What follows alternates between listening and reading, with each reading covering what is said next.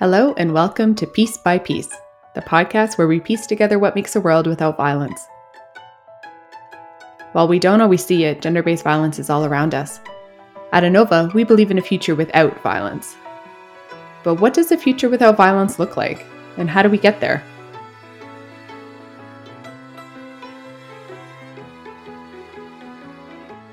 This week's episode Kids are the boss of their own body. Sorta. We all know that understanding consent is an important life skill, but teaching it to young children can be difficult. So today, I'm chatting with ANOVA's public education coordinator, Allison Prida, to give us some concrete skills and guidance. In prepping for this episode, we heard lots of stories about how kids learned about consent, and some of them are pretty silly. Give a listen. We started telling our kiddo that her vagina was private and that nobody should touch it unless it's her mommy's to clean it. One day we were changing her bum and she yells, Friends, touch my vagina, just to be sassy. My mom used to watch my daughter, and whenever she would change her diaper, she would say, I'm wiping your bum. By about three, my daughter thought her whole diaper area was called a bum, and it took us forever to figure out that she had a UTI because she just kept saying her bum hurt. My cousin went through a phase when he was four of asking everyone if they wanted to see his penis. And like, that's great practice for when he's older, you know? No one wants to see your penis. Thanks for asking. My daughter was three years old. She and I had a bit of a disagreement. I went up to uh, the bathroom and she angrily followed me in. When I told her I wanted some privacy, she looked me up and down quite scornfully and said, I hate you and I hate your vagina too. My niece loves to have what she calls um, nude dude dance parties, uh, which is what she calls it when she takes all of her clothes off and dances in the living room. Her mom and I had to explain to her that while I was thankful for the invite, it wasn't exactly appropriate for me to also take off all of my clothes for for the party. Uh, some conversations you expect to have, and some you just really don't see coming at all. Kids say the darndest things, don't they?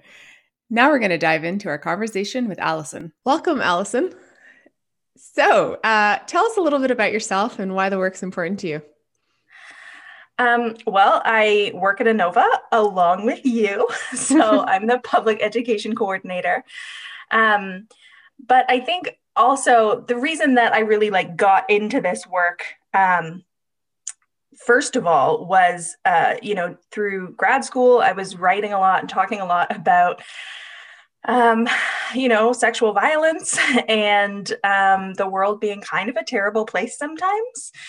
And that was a big downer. And so I felt like, what can we do to like change this? Like, how can we make this better? Surely it's not just going to be this bad forever.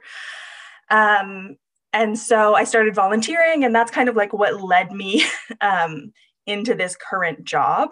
Um, but I think one of the reasons that I um, got so passionate about sexual violence in the first place was actually my experience as a survivor um, and not realizing that what I had experienced was sexual assault.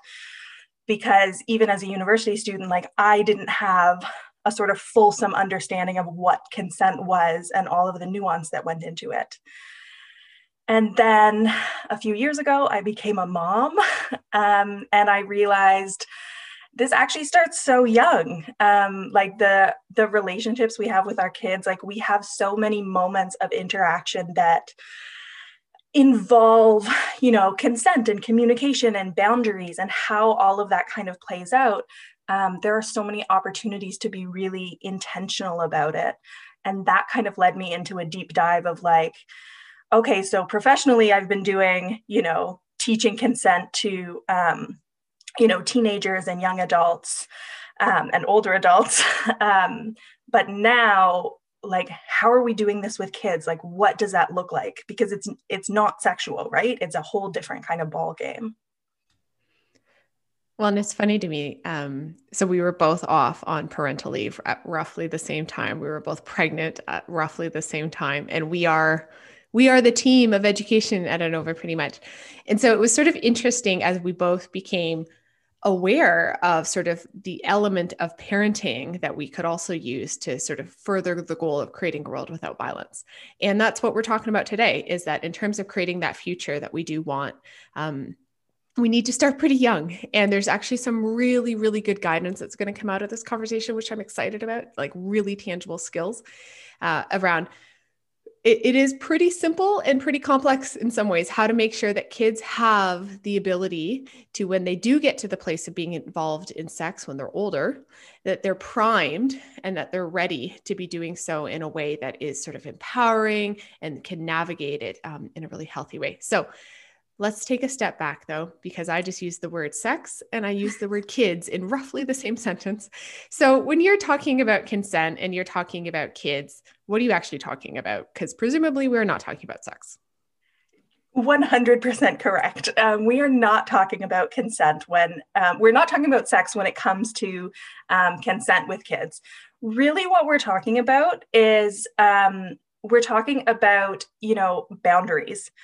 We're talking about giving them the language and the skills to um, navigate their own boundaries and other people's boundaries in a way that works for folks right? So it's it's really not about sex even though those skills can be used for sex later in life.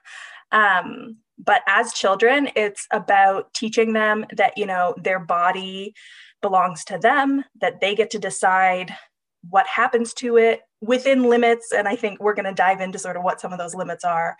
Um, but you know they get to decide what happens to it um, and other people's bodies belong to other people and they get to decide what happens to it. Um, and so that's really like at its most foundational level it's about teaching those like boundary and communication skills along with some of the language skills around like you know what what those body parts are what do we call these things? Um, so some of those skills as well but really foundationally it's about boundaries and communication. I really like that you bring up um, sort of what happens to their own bodies is within their choice with certain caveats. And then but also what happens to other people's bodies. And i feel like this is just me spinning off a little bit but i do feel like we've done a relatively good job the last few decades of sort of talking about like my body and like private parts and who should have access to touching those or not. And like i think a lot of parents will be somewhat familiar with that rhetoric in that space. What i think is a little new is also like we start to model to kids really young that what they do to other people's bodies is not their choice. It's other people's choice about their bodies. And I think that's an important addition to this conversation. I know even the other day, our son, Remy, um, is really, really, really physically active right now. Age appropriate, he's two, but he just wants to like be all up over his mama, my wife, Holly, and just physically like jumping on her and just all over. And she's trying to navigate telling him at some points that she doesn't want that and that that hurts or that that sort of is not feeling good because she's touched out. And just trying to get his little brain to see that connection that sometimes we don't want to be touched is hard. It's really hard at two and that's probably the earliest you can really start to think about getting them to get the empathy of that. But I can see that skill building. Like he will tell me sometimes he doesn't want to be tickled. And I get that and I model pulling back right away. But how to model that um, so that he starts to get that his actions on other people's bodies have consequences. Um, that's, an, I think, a relatively new addition. Yeah, for sure. This is something that we see. So I also have a two year old um, who is also just like a, a rough and tumble kid. um, and we're still breastfeeding. And so that's something that we've been navigating sort of boundaries and consent around is that you know I'm, I'm happy to still be breastfeeding i love it it's a lovely cuddly time um, that i get to spend at the end of the day when i haven't you know been around them all day um, and like twiddling um, you know? There are like things that i'm okay with within breastfeeding and there are things that i'm like actually i will um, i will throw you across the room if you twiddle my nipples. I will not actually but the urge is there. Twiddling. Um, twiddling. Ooh. Like a shiver goes down my spine. Um, and so those kind of like setting nuance right of like yes this is okay and this is not okay for me right now. Um, it's tough, right? And yeah, they're really young. Um, but I think that very basic skill of like my body and your body um, is is something that it needs to start then, right? Because that's when they're getting that concept for the first time. Mm-hmm. So I think sometimes we get up in our heads around, or certainly I do, anyways, around, um, you know, is this am I am I going overboard? Am I doing sort of the right things at the right time? Um, and something that's helpful for me to remember is that like he's learning things one way or the other. Um, one way or the other, he's learning about his own body and other people's bodies. Right. Um, and all I have control over is what sort of I and my partner teach him about his body and other people's bodies. But like bodies are being learned about. The messages are happening. You can't control all of them, but you can control the ones you're engaged in. Yeah. Yeah. It's interesting. Um, in terms of bodies, like we talk about this. So we work together. We've done years of that together. And I think pulling the threads of some of the work that we do with adults has been really interesting for me to think about with kiddos. So one of the activities we always do is, um, well, pre-pandemic days made folks in a group sort of pair up and then sort of ask them to touch shoulders ask them to touch sort of more increasingly um, vulnerable or um, less comfortable spaces to each other. And at any point they're invited to sit down. And eventually everyone sits down usually sometimes and then sort of having a conversation around how did you know if someone was comfortable or not uh, to sort of touch their shoulders how did you navigate that did you even consciously navigate that anyways, a lot of what comes out of that and what we facilitate out of that is a conversation around nonverbal cues. So, when do we know that someone's uncomfortable? How do we read that? And it's just so primary to what we teach toddlers in terms of empathy building that when sort of we really look to understand them non-verbally in a lot of ways because their verbal skills are not always that advanced. And so we can understand when they're uncomfortable. We can understand when they're sad. We start naming those feelings for them. So we start giving them the skill sets for that. And I think what's the pivot too is that we, in a consent sort of framework, we need to also start naming those things when they're happening to others for the toddler's experience. So naming, you know, when my wife is sad or she's overwhelmed and I can see Remy perceiving cues of sort of her body, I will name those for her. And sort of that is all connected to consent, even though it's sort of emotional literacy, that is all around the same conversation space. Yeah. And one of the biggest things we can do for our kids is really that, like what you're saying, that noticing out loud. So, what are you noticing? Um, and then just verbalize it for them, right? That not only helps give them the words um, that they're they may be lacking, um, but it also helps them sort of contextualize their experience, right? Um, so you can say things like, "Oh, you know, Mama is." I noticed Mama pull back. Maybe she doesn't want a hug right now. Um, and so you're giving them like, this is the cue I noticed this is how I, as an adult, interpret that. Mm-hmm. Um, and then he now has a little more skill um, in interpreting those those cues. I feel like there's been lots of conversation on sort of Insta mom blogs and just other spaces as well around. Uh, it feels like the kids in consent conversation has really hung up on the thread of not being forced to hug grandparents, and and I think that's an important conversation space and absolutely it is an entry into the consent conversation. What's interesting is that it is so much bigger though than that. Of course we think that kids shouldn't have to do things to their bodies that they don't want to do but there are limits to that and there's also ways that we need to navigate those limits. So perhaps you can expand a little bit on what the limits are and then we can actually circle back to the grandparent conversation because i know it's a it's a hot button a hot one. Yeah, absolutely. So, um, of course, when we say like, you know, kids get to decide what happens to their own bodies, um, anyone who's ever done like spent any time with kids knows that like that's not true. Um, so, really, the exceptions for that, the times where consent is just not the top priority, are issues around health, hygiene, and safety. So just time So- out. Yeah. Health, hygiene, and safety. Let's start with health. Yes. So health is around, you know, doctor's appointments, dentist visits. As the parent or caregiver, you get to decide, you know, vaccination schedules. You get to decide um, whether or not they're taking a medication in consultation with your doctor. Um, and sometimes, like I know my kid, that banana flavored medicine, which I loved as a child, um, he has very strong feelings about not swallowing it. Um, and we had to kind of navigate this space of like it has to go down like you you have to take this medication Right. um and it can it can be an icky space right of like i am holding like this is a two person job holding my child down and literally forcing a liquid down his throat um which was awful. So then we kind of get to okay how can we make this better? Like the boundary is he has to take this medication. How can we do this in a way that is the least traumatic for all of us? Um, and so we we found that we can mix it in smoothies.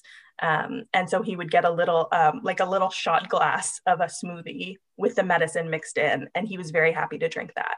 Um, so with with these exceptions you have to kind of think really clearly about like okay what actually is the boundary? And then what's flexible around it to make this the least painful for everyone? So that's health right is doctors dentists um, medicines therapies um, if your your kiddo needs those kinds of things um, are all things that caregivers have to decide Right. Number two, hygiene. So, hygiene, which is similar to health, but slightly different because it's for most of us a more everyday thing than health, um, is, you know, diaper changes. Um, caregivers get to decide when a diaper change happens, um, brushing their little teeth once they come in, um, baths, changing their clothes, all of those things around kind of staying clean are boundaries. And again, there's the hard line, and then there's some flexible space around it. So um, my kid hates baths. I don't know why. This was just a decision that was made around a year and a half that baths were no longer a nice, snuggly everyday time. Um, and they became a huge fight. Um, and so then we had to kind of think okay, so what's the boundary and where's the flexibility? Um, the boundary is you have to be clean like you roll around in dirt you get paint under your fingernails you get like stanky sometimes like you need to be clean we don't have to bathe every day the way we had been doing it as part of a bedtime routine. That's where the Right. flexibility is. So like he gets bathed um, on the weekend and then through the week just as necessary. Um, if he comes home from school and he's covered in markers you know? Um, summertime was weird because they played outside so much so he was dirty basically every day. So we were bathing him basically every day but now in the wintertime he probably only gets like two baths a week which i feel uncomfortable with sometimes because i like to have more than that a week. But he you know he he hasn't he's two he hasn't gone through puberty. He doesn't have like s- sweaty stinky um, issues. His diaper area gets sort of cleaned more much more often um, and so it's a kind of thing around like okay so like yeah what's what's the hard line and where's the flexibility and if we're uncomfortable around that is that my discomfort that's sort of my issue or is that a discomfort that is indicating there's something else going on does that make sense It does. I have so many. We're going to circle back to the how do you do the soft part of this Yeah. boundary setting. But number three, don't want to lose it. Yeah, so safety, I mean, is the big one, right? So um, kids are, uh, they're explorers. They're curious by nature. They don't have the experience to, to know when something is unsafe. Um, and they also don't have the judgment to kind of weigh the pros and cons. So things like holding hands while you cross the street, um, car seats, um, not smacking your friends in the face, not climbing um, onto the table beneath the TV. Um, like all of those kinds of like safety, you could get hurt, someone else could get hurt, or you could break an expensive TV. Like those kinds of things um, are all in safety. So, health, hygiene, and safety. And there's some amount of of course, it's up to the parent exactly where those boundaries come in. And that's a lot based on your own values and sort of what your comforts are. Um, I know some parents, there's lots of different parenting theories out there for in terms of littles, at least around whether we let them get hurt or whether we sort of support them in understanding what hurt might look like if they fall off a chair. However, you get to set those boundaries, you get to navigate that as a parent. Um, what I think is interesting when you talk about those are sort of the hard boundaries. And then you would communicate that to your person um, and sort of saying i can't let you do this and here's why. And i you might name the emotion that that arises in them. Looks like you're really angry because of that.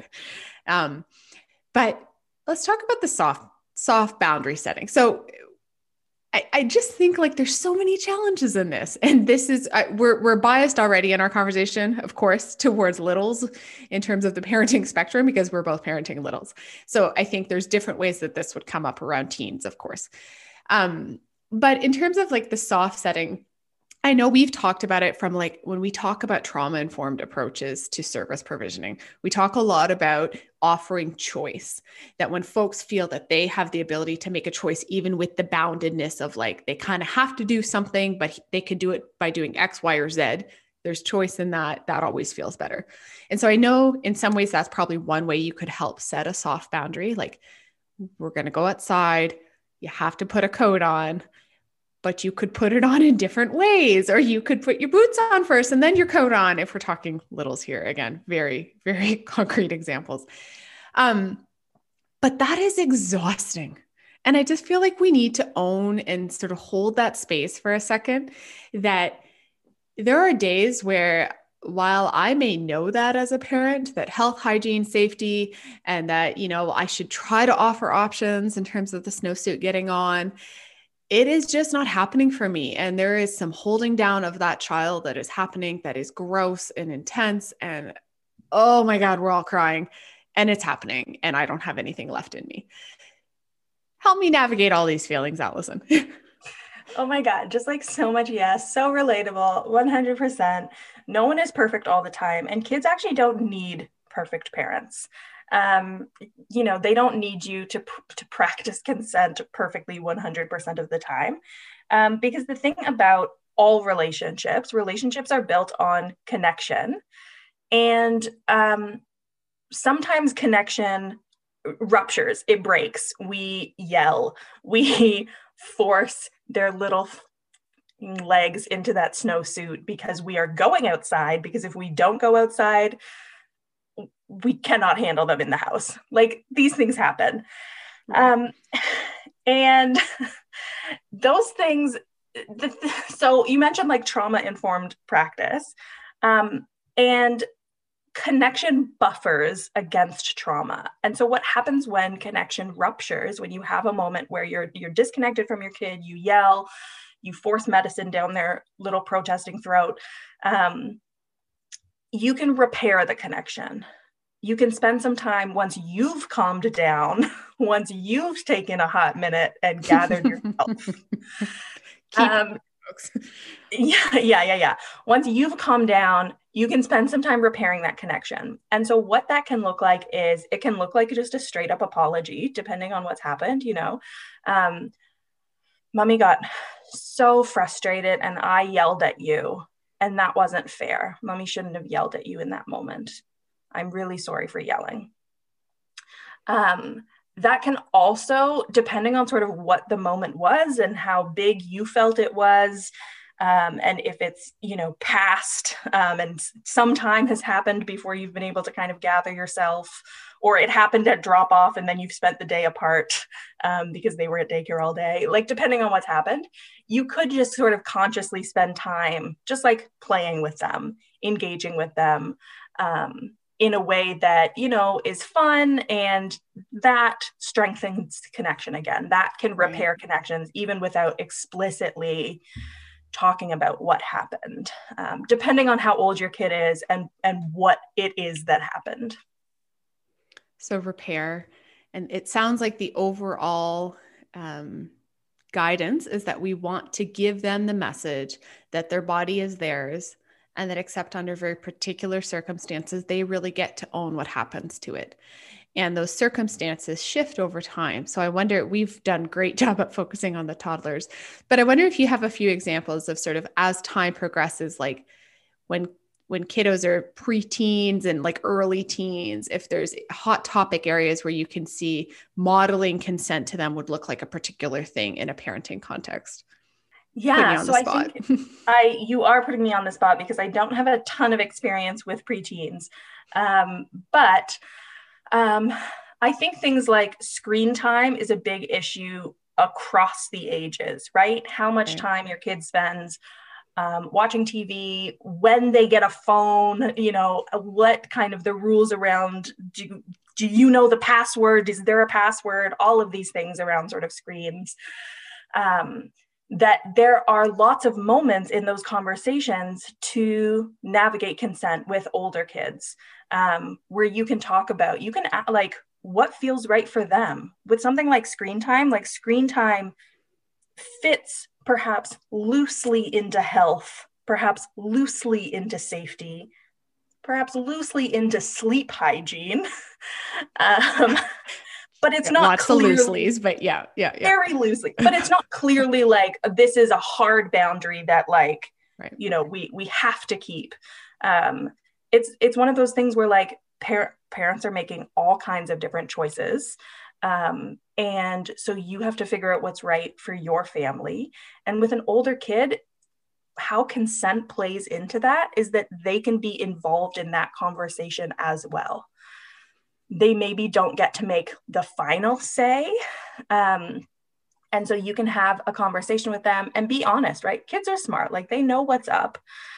You can say, um, maybe maybe this is something that happens when we all get back to the world again.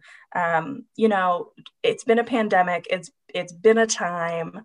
We've all been on screens a lot for the past year, and um, you know, um, we've been thinking as as parents we've been thinking about whether or not all that screen time going forward is still going to sort of work for our family or whether there are other things that maybe we could spend our time doing. I was wondering what your thoughts about that are.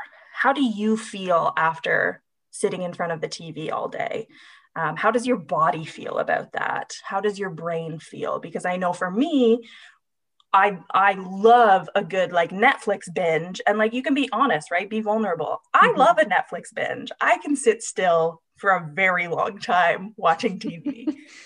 but afterwards, my brain feels like putty and my body is like stiff and sore.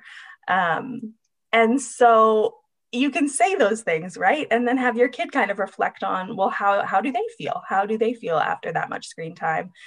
Um, and then you can use that information instead of saying, like, so how much screen time do you want? Which is an option. Mm-hmm. Um, but if you're like, I'm absolutely not giving my nine year old um, the ultimate choice of how much screen time they're getting, um, you can kind of say, you know, I'm I'm really glad we had had this conversation. Um, I'm going to think about this. You know, your your mom and I are going to think about this.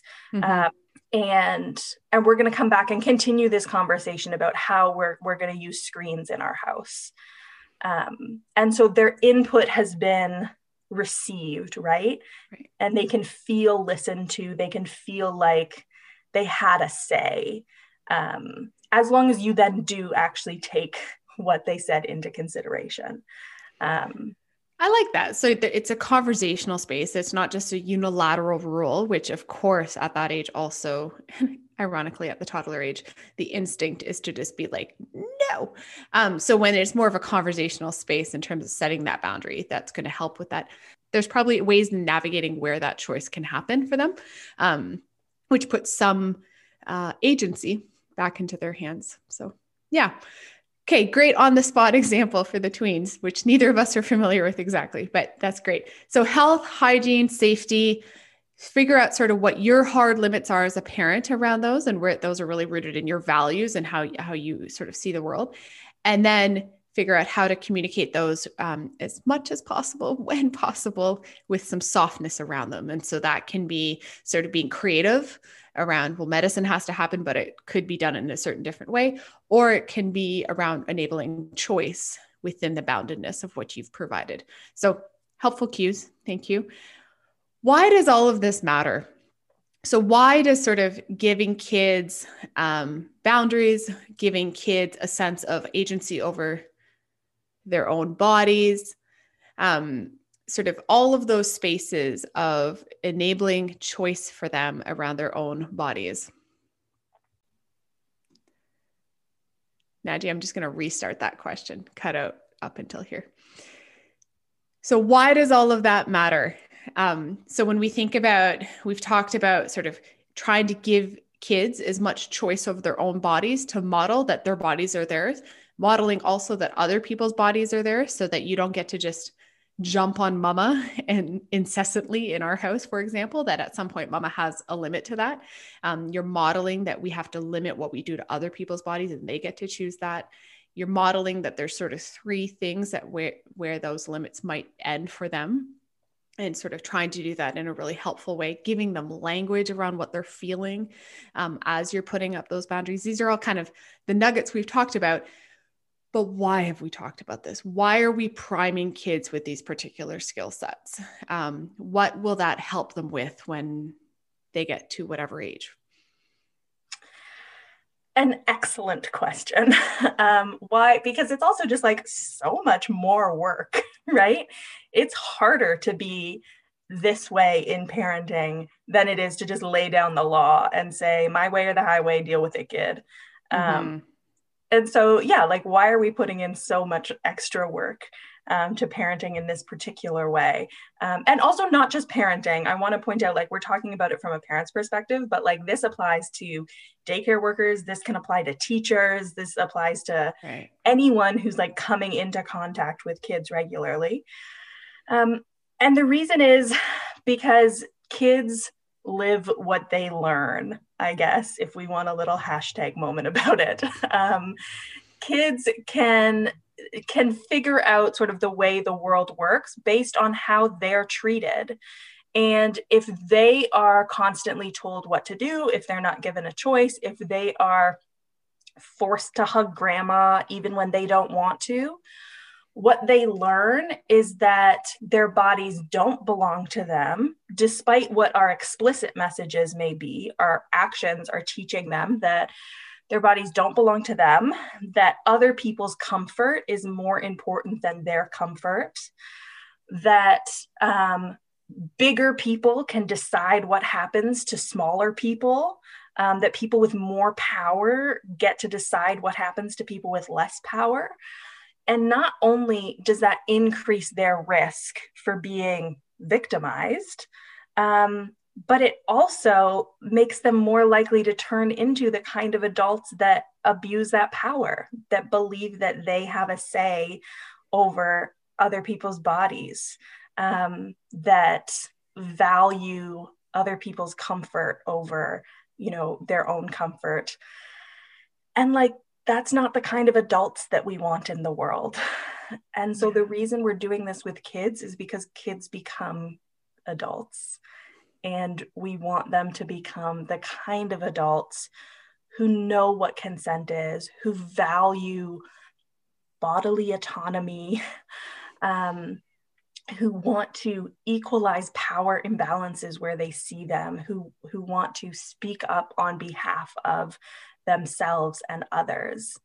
And if, as children, every time they try to speak up for themselves, they're completely shut down or they're punished for that kind of thing, they learn that their voice doesn't matter, that speaking up doesn't actually change anything. Um, and they're going to stop doing that. And then as adults and as teenagers, we want them to do that, right? We want teenagers to speak up when they're being pressured into doing something sexual, drugs, skipping school, whatever it is. We want our teenagers to say, no, I'm not doing that. That doesn't mm-hmm. align with my values. That doesn't feel good for my body. That doesn't feel right for me. Right. But if they've never had any practice at that, then when are they learning those skills? Mm-hmm. And then the other piece of that is if they've never seen rejection get handled gracefully, um, then they also don't have those skills. So sure, maybe we we ask before hugging them, and we get grandma to ask before hugging, and we do those kinds of things. But then if the response to them saying no is like, oh, that makes me so sad, then what mm. they learn is that when other people say no, you can guilt, pressure, manipulate into getting a yes. And that is also not something that we want anyone doing. You've so beautifully teased out the kind of adults we want in the world and how that's built over a, a childhood, a childhood of sort of figuring out that um, power imbalances are things that we actually want to diminish as adults. And so, how do we start to do that as kiddos and, and putting choice into them? How do we give them the sense that they um, own their own bodies and can verbalize that and can verbalize their feelings and have that met gracefully um, and can hold rejection as well? I I think the grandparent thing we're going to circle back to. We had mentioned it earlier. You've brought it up again. We'll yeah. sort of circle back. Um, because I, I, think it's it's a hard one for a lot of people right now and it doesn't have to be grandparents. It can be whatever it is here. But the sense of we have a lot of social cues around how to engage with particular people. So in a, in a kiddo's life those are often grandparents um, or it can be mom and mom mom and dad what dad and dad whatever it is. But some of those cues are things like like i love when remy gives me a kiss goodbye that just warms my heart. And so I will ask for it, and he will usually not give it. And then I will have to sort of own that and hold that. And I know my gut is to sort of say, oh, and, and and at times i think that that actually probably is appropriate because there's ways in which um, we want to also want him to know that sort of there's pleasure to be had when you offer a kiss to folks and that that it's not just uh, an inconsequential thing that that actually has consequences and really positive ways of connecting to. And so we that the emotional reaction of being sad is okay but not in a guilt way. And so these are the lines that i get blurred in. So when you think about the grandparent anecdote here that is super overutilized is that we like our kids to hug grandparents when they see them, at least in a Western Judeo Christian context, we like them to run up to grandparents, also pre pandemic, and hug their grandparents, maybe even kiss them.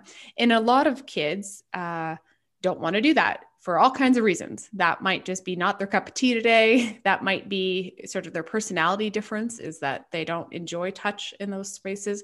They might not really know grandma and grandpa that well. And like hugging and kissing is a sort of uh, vulnerable, really intimate thing. And so, um, as parents, we often encourage it. We often sort of see our own parents feeling disconnected and want to have our child connect to them through a hug and a kiss. And so we might say, Do you want to do that?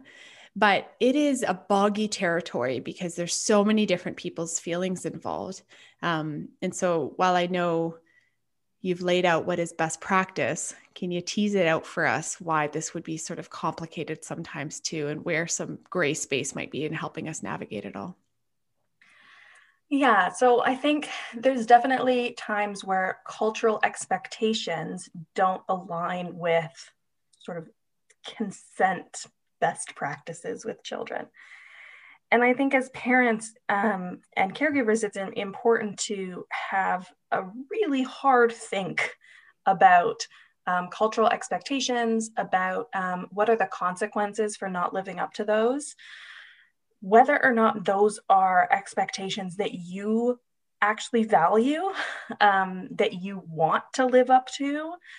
Um, and whether or not you can buffer your kid from those consequences Um, so, an example with the hugging thing is it that grandparents want a hug specifically, or is it that they want to feel connected? They want a greeting.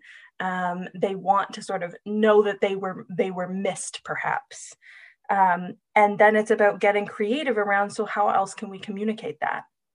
Um, because I don't think that it's good to to force your kid to hug people that they don't want to hug.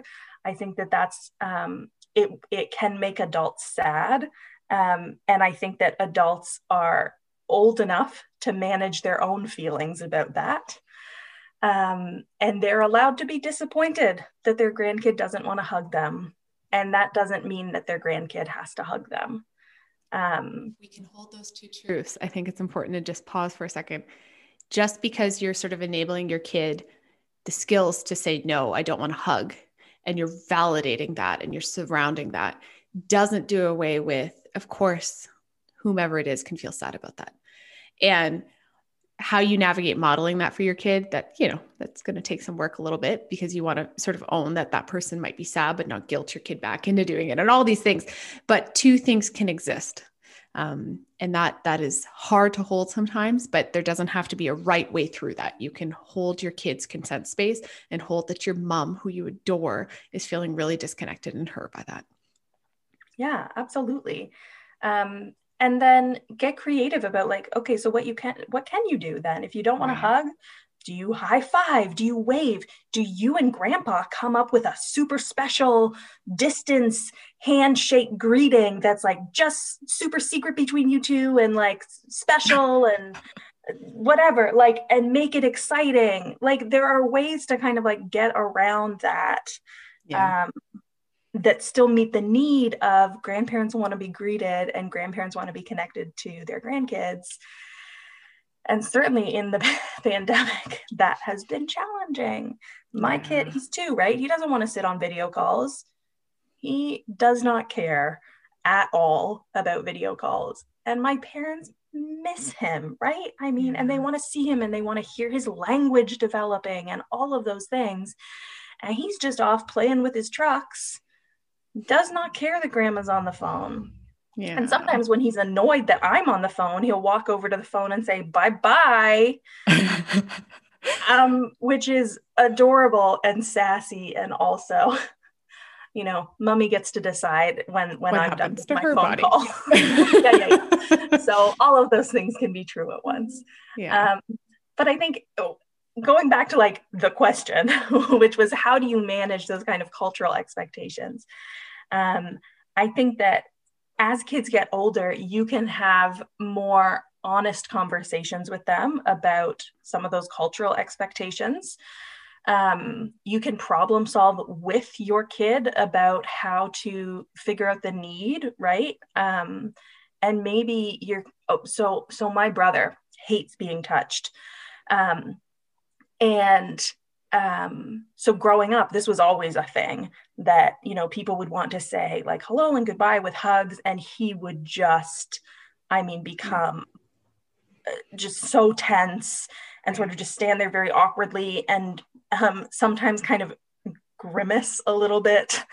Um, and that made other people sad yeah mm-hmm. um, but my parents sort of decided like you know what like this isn't worth it for him to have to feel like he just has to stand there and take this mm-hmm. um, and so they really encouraged him to say like no thank you to kind of back up if people came at him with open arms um, to back up to put his hand out for a handshake um, so they kind of encouraged those other skills um, and then something that they taught him as he as he got older sort of preteen is that like when it was sort of time to say goodbye he started um, just saying like all right like it was great to see you. Um bye folks. Like i'm just gonna um, run up to the bathroom. And then he would just stay there while all the hallway commotion was happening.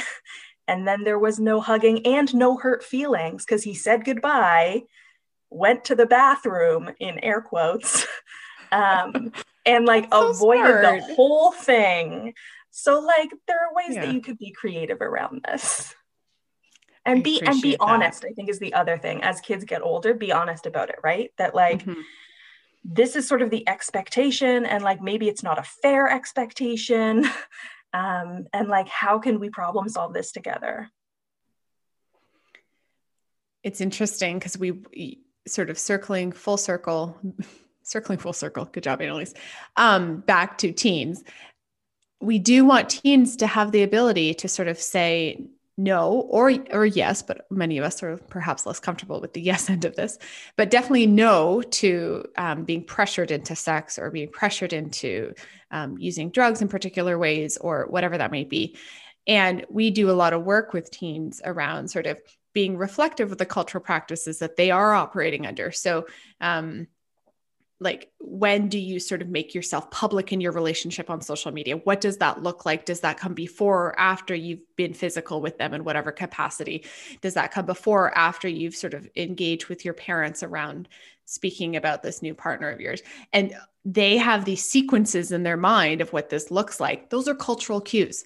And what if kiddo A doesn't want to do it in that order. That doesn't feel right to them. We need to be talking about it for them to know this and own this. And you can start to have those conversations much younger. But if you have teens, you can also have those conversations right now with those teens around sort of what is the sequence of this and why why are you feeling that you should do this over this okay cool yep but you don't have to and so digging into where the messages are coming from that whatever the sort of thing has to happen to their body in particular ways and giving them a little bit of self reflection space on that. I want to be able to touch upon um, sort of a heavier part of this conversation, which is that we've talked a lot about enabling choice, enabling bodily autonomy, sort of within the boundedness of health, safety, and hygiene. There we go. Um, but that uh, what happens if they are if those boundaries are crossed really significantly? So what happens if a kid a little little or an older little um, has an experience of being uh, sexually violated in some capacity and hurt? How do we know that that's happened? And what do we do when we find out that it has happened so, this next little bit will probably be a bit heavy. If that doesn't feel right for you, you can definitely stop the podcast here and just stay on the sort of positive, lighter end of trying to enable choice and safety. Um, but I think we do need to own uh, sort of looking at what are the signs that we could look for in kids that might have been uh, sexually hurt and what are the tools that we have at our sort of disposal to help them. So, let's start with the first. What are some of the signs? Yeah. So um, just before we jump in sort of more explicitly to that, I just wanted to sort of honor that like kids have instincts. And so, yeah, sometimes they don't want to hug just because they don't want to hug. But if they consistently sort of don't like someone, don't feel comfortable around them, it's important for them to be taught that they can listen to that. And maybe it's you know it doesn't it's not necessarily a sexual thing. Maybe it's just a vibe that they get from that person. Um, maybe it's that that person talks really loudly like it, it's not necessarily that that person is an abuser. Um, but by teaching them to kind of listen to those instincts um, it helps when abusers do if abusers do kind of show up on the scene um, because what we know is that most abusers for children are people already known to them. They're people in their families, extended families, um, in their communities, you know, at their um, at their church, at their school. Um, but we can just sort of honor that, like sometimes they don't want to hug people, sometimes they don't want to be around people, um, and if we make space for that, that mm-hmm. can help be protective against abuse um, because they they already feel comfortable kind of saying no. Right. And maybe we could that's incredibly helpful as a link around again why we want to build the skill sets we've talked about up until now. Um, and before we dive into um, and we won't spend that much time but sort of the list of things to look for um, i do think it's important to also know sort of um, that this is while not an experience everyone will go through um, and and not meant to scare parents as we sort of talk about it it is a relatively common experience though in some ways statistically i don't know if you had any stats to sort of provide around this allison I do not. that would have been a good thing to prep. Um, I don't have any stats off the top of my head. Um, I I know the adult stats, but I I don't know. So Naji, we'll just cut out when I sort of cut her in on this. Um, and so going back, uh, that was a really helpful link to pull through Allison around why we want to teach the skills that we have, and um, to sort of offer some protective factors. We do know that while it doesn't happen to all kids, it does happen to a minority of kids and relatively consistently. It is an experience that's happening in London. It is an experience that has sort of maintained itself over time. Uh, so, knowing that without being sort of afraid of it is why we're going to want to be aware of what are some of the things to look for. So, let's rhyme off some of those signs around what are things to look for. Yeah, so it does depend a bit on age. Um, there are, you know, different signs in in um, young young children and and preteens and teenagers. Um, but big behavior changes, not necessarily a sign of sexual abuse, but a sign that something is going on. Um, consistently not wanting to be around a particular person, again, not necessarily sexual, but indicates something else. Um, for older children, a return to um, bedwetting um, is a is a big flag for um, potentially sexual abuse. Um, for um, children of sort of all ages, what we want to think about as like problematic um, sexual behaviors in children. And I really want to buffer this a lot because not all childhood sexual behavior is problematic. Um, it perhaps makes us feel uncomfortable. Um, but there are lots of really typical, developmentally healthy, appropriate ways that children engage in what, as adults, we think of as sexual behavior. Um, that don't necessarily indicate abuse, don't indicate anything other than they are developmentally typical. Um, and so things like, you know, being curious about their own and other people's body parts, um, playing games like, you know, doctor or I'll show you mine, you show me yours. Um, rubbing or touching um, their own genitals, um, saying kind of grown up words. I've grown up in air quotes, which you can't see. Um, but, you know, if, if, they might sort of say, they might come home from school and say, you know, like, oh, yeah, those two people were fucking. Um, and we're kind of like, ah. Um, right if they don't have much more context around it than just what they said, then none of those things are sort of outside the realm of sort of normal things, right? They heard someone say it, they don't actually know what's going on. Right. Or well, them touching themselves. You mentioned oh, yeah. another normal thing, them sort of being curious about other people's genitals and body parts, sort of in a curiosity space. Those are all normal. And we could probably do a whole other conversation about this because right now thing, I'm like, yeah having to practice normalizing my toddler, really engaging in his own sort of development in his own discovery of his body and enjoyment of it and not projecting any of my crap. That's been that's a whole other lesson in its own it's sort of right. podcast. but we just preface by saying all of that yeah. is normal and here's what is not perhaps normal. Yeah. So um, kids acting out sexual positions, um, kids um, playing those games, but where there's an element of sort of coercion or pressure or force, um, playing um, those kinds of sexual games with kids who are um, like a lot younger, like more than two years younger than them. Um, or pl- playing any of those, like whether it's sort of doctor or whether that's like, you know, uh, being interested in their genitals, like if there's a, an age gap of more than two years, um, as the older child, like that would be that would be a bit atypical. Um, mm. And then sexual behavior also directed towards adults.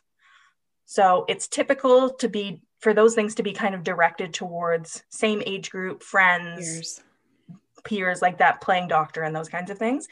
Um, but if it's a lot younger, more than two years younger, or um, towards like adults and caregivers, um, then that would indicate that, that something else is going on. Um, so, so those are all kind of examples of um, child sexual behavior that that should cause you to ask more questions.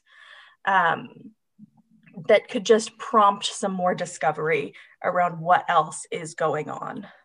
Um, and then the other thing that I want to mention is that as adults, if you experience childhood sexual abuse um, yourself, sometimes that can make you really prone to um, sort of seeing it everywhere um, and being hyper vigilant, mm.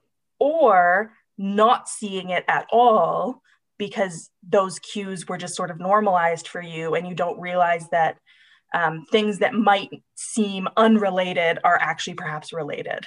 Right. Um, and so, if you mm-hmm. yourself have that experience, it's just important to um, be really reflective if you're seeing signs um, or if you're not seeing signs, um, just to be more reflective. And it can really help.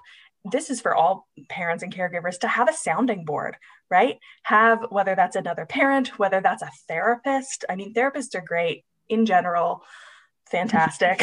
um, but have a sounding board of someone else where you're like, hey, this is going on. It doesn't seem normal to me. Right. Um, and someone with a bit more experience in childhood development can tell you, like, no, that's actually super typical, or like, hmm, yes, I too am curious about that.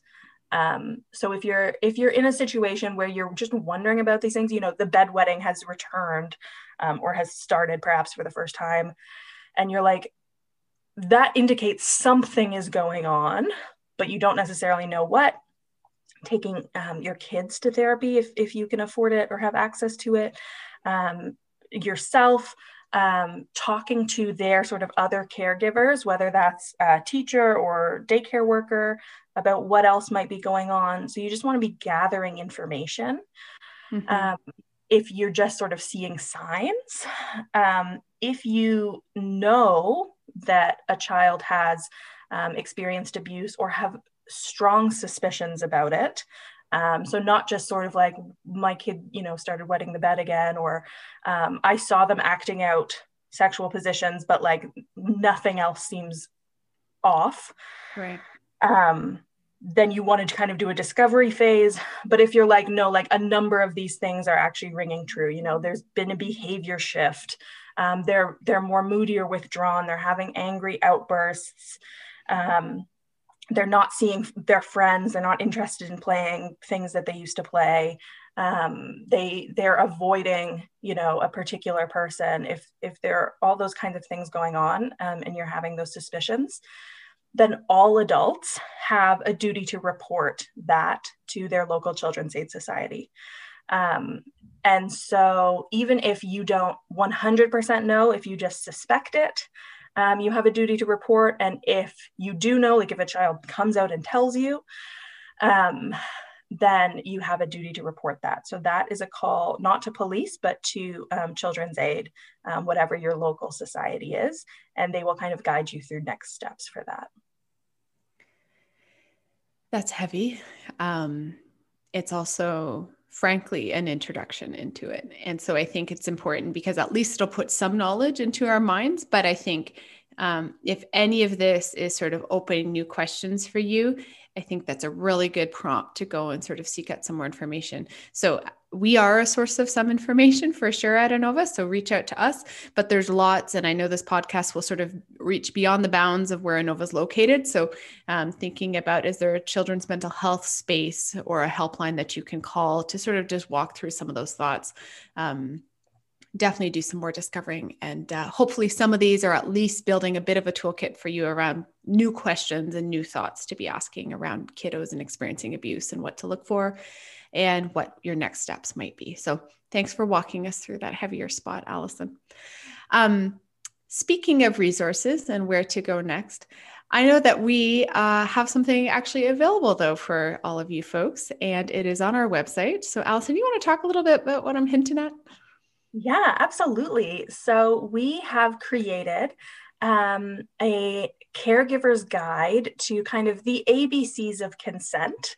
Um, and so in that guide, we talk about the ABCs as being anatomy, boundaries, and communication. Um, so, kind of the things that I've been talking about this whole time. Um, and it really gives you kind of an introduction and a guide to how can you start bringing these things into life in the early years. So this guide is is really aimed at sort of under sixes, um, although I think that there's absolutely you know relevant stuff for for older kids, but it's it's mostly aimed at, at that those young children. Um, for any caregivers, so whether that's um, parents, daycare workers, teachers.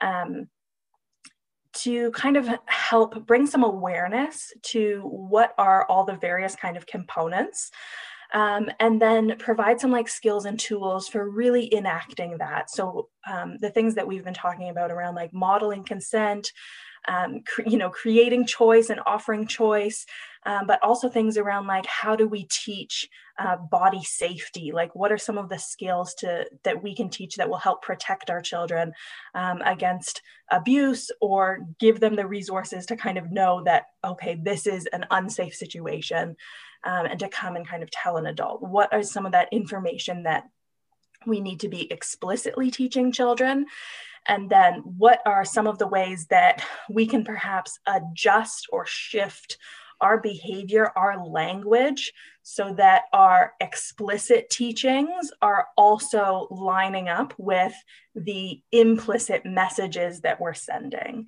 Um, so, really making sure that those things line up because sometimes we're really good about um, the, the obvious things, but then we kind of undermine ourselves with some of our behaviors. So getting folks to kind of think through and, and really get the tools to, to get those things aligned and on the same page so that we're giving consistent messages about consent um, through the lens of teaching um, young kids about anatomy, boundaries, and communication.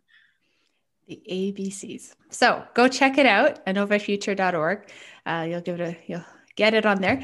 Um, and really i feel like it's just the most beautiful follow-up to this conversation. So we've sort of dissected uh, how do we support kiddos and kids in sort of learning consent in all the implicit ways more than the explicit ways and sort of enabling those skill sets? We had a little bit of a chat around um, why that's super important and sort of what protective factors it has around sexual abuse in particular and how to notice if sexual abuse is happening and kind of just gently delved into that really briefly Okay, this has been a lot. Um, I think it's been great. I know I've learned a lot, even as sort of engaged in the topic as I was prior to this. I think that it's constantly making me think about my own parenting, but always in a good way, folks. Like, this is never meant to judge where you're at. This is meant to sort of invite you into sort of maybe something even a little bit more, a little bit new, never to judge what you've sort of been at.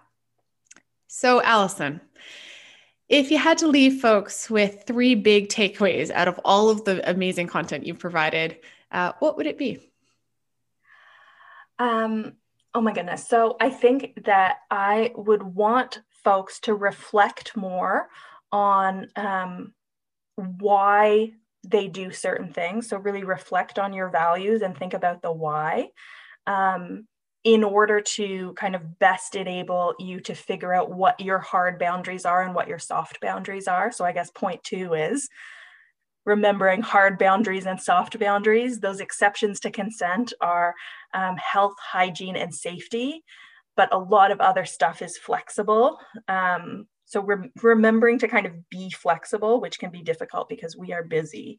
Um, and then I think the third thing is really um, to remember that not only do kids become adults, and so there we need to have some long term um, goals around what kind of adults do we want our kids to become, but also that kids are already their own people.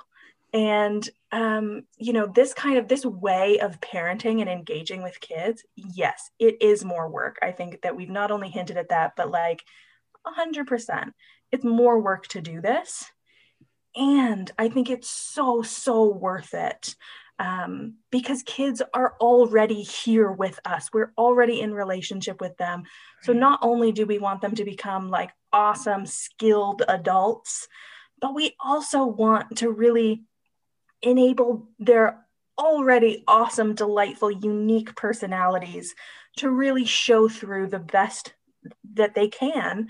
Um, and that happens when kids feel you know, safe, seen, and secure, when kids feel connected. And so this consent conversation is not just about preparing them for later, but it's really about, um, you know, creating that sort of best relationship and that best life for them right now in the moment that they're at. Safe, seen, and secure. Beautiful. That is not mine. I know. I did not invent that.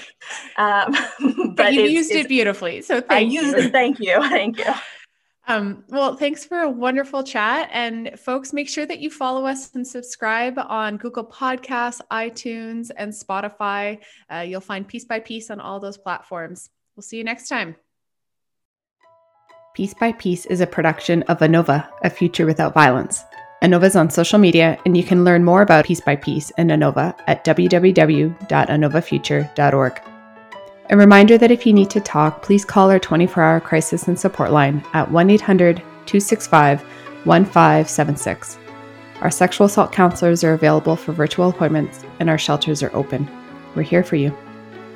A special thank you to Naji Naim Zada for technical production, Emma Richard for visual content creation, and music for this podcast is from the album Sweet and Joyful by Crowander, the track Humming. Music access, downloaded and used under Creative Commons license via freemusicarchive.org. See you next time.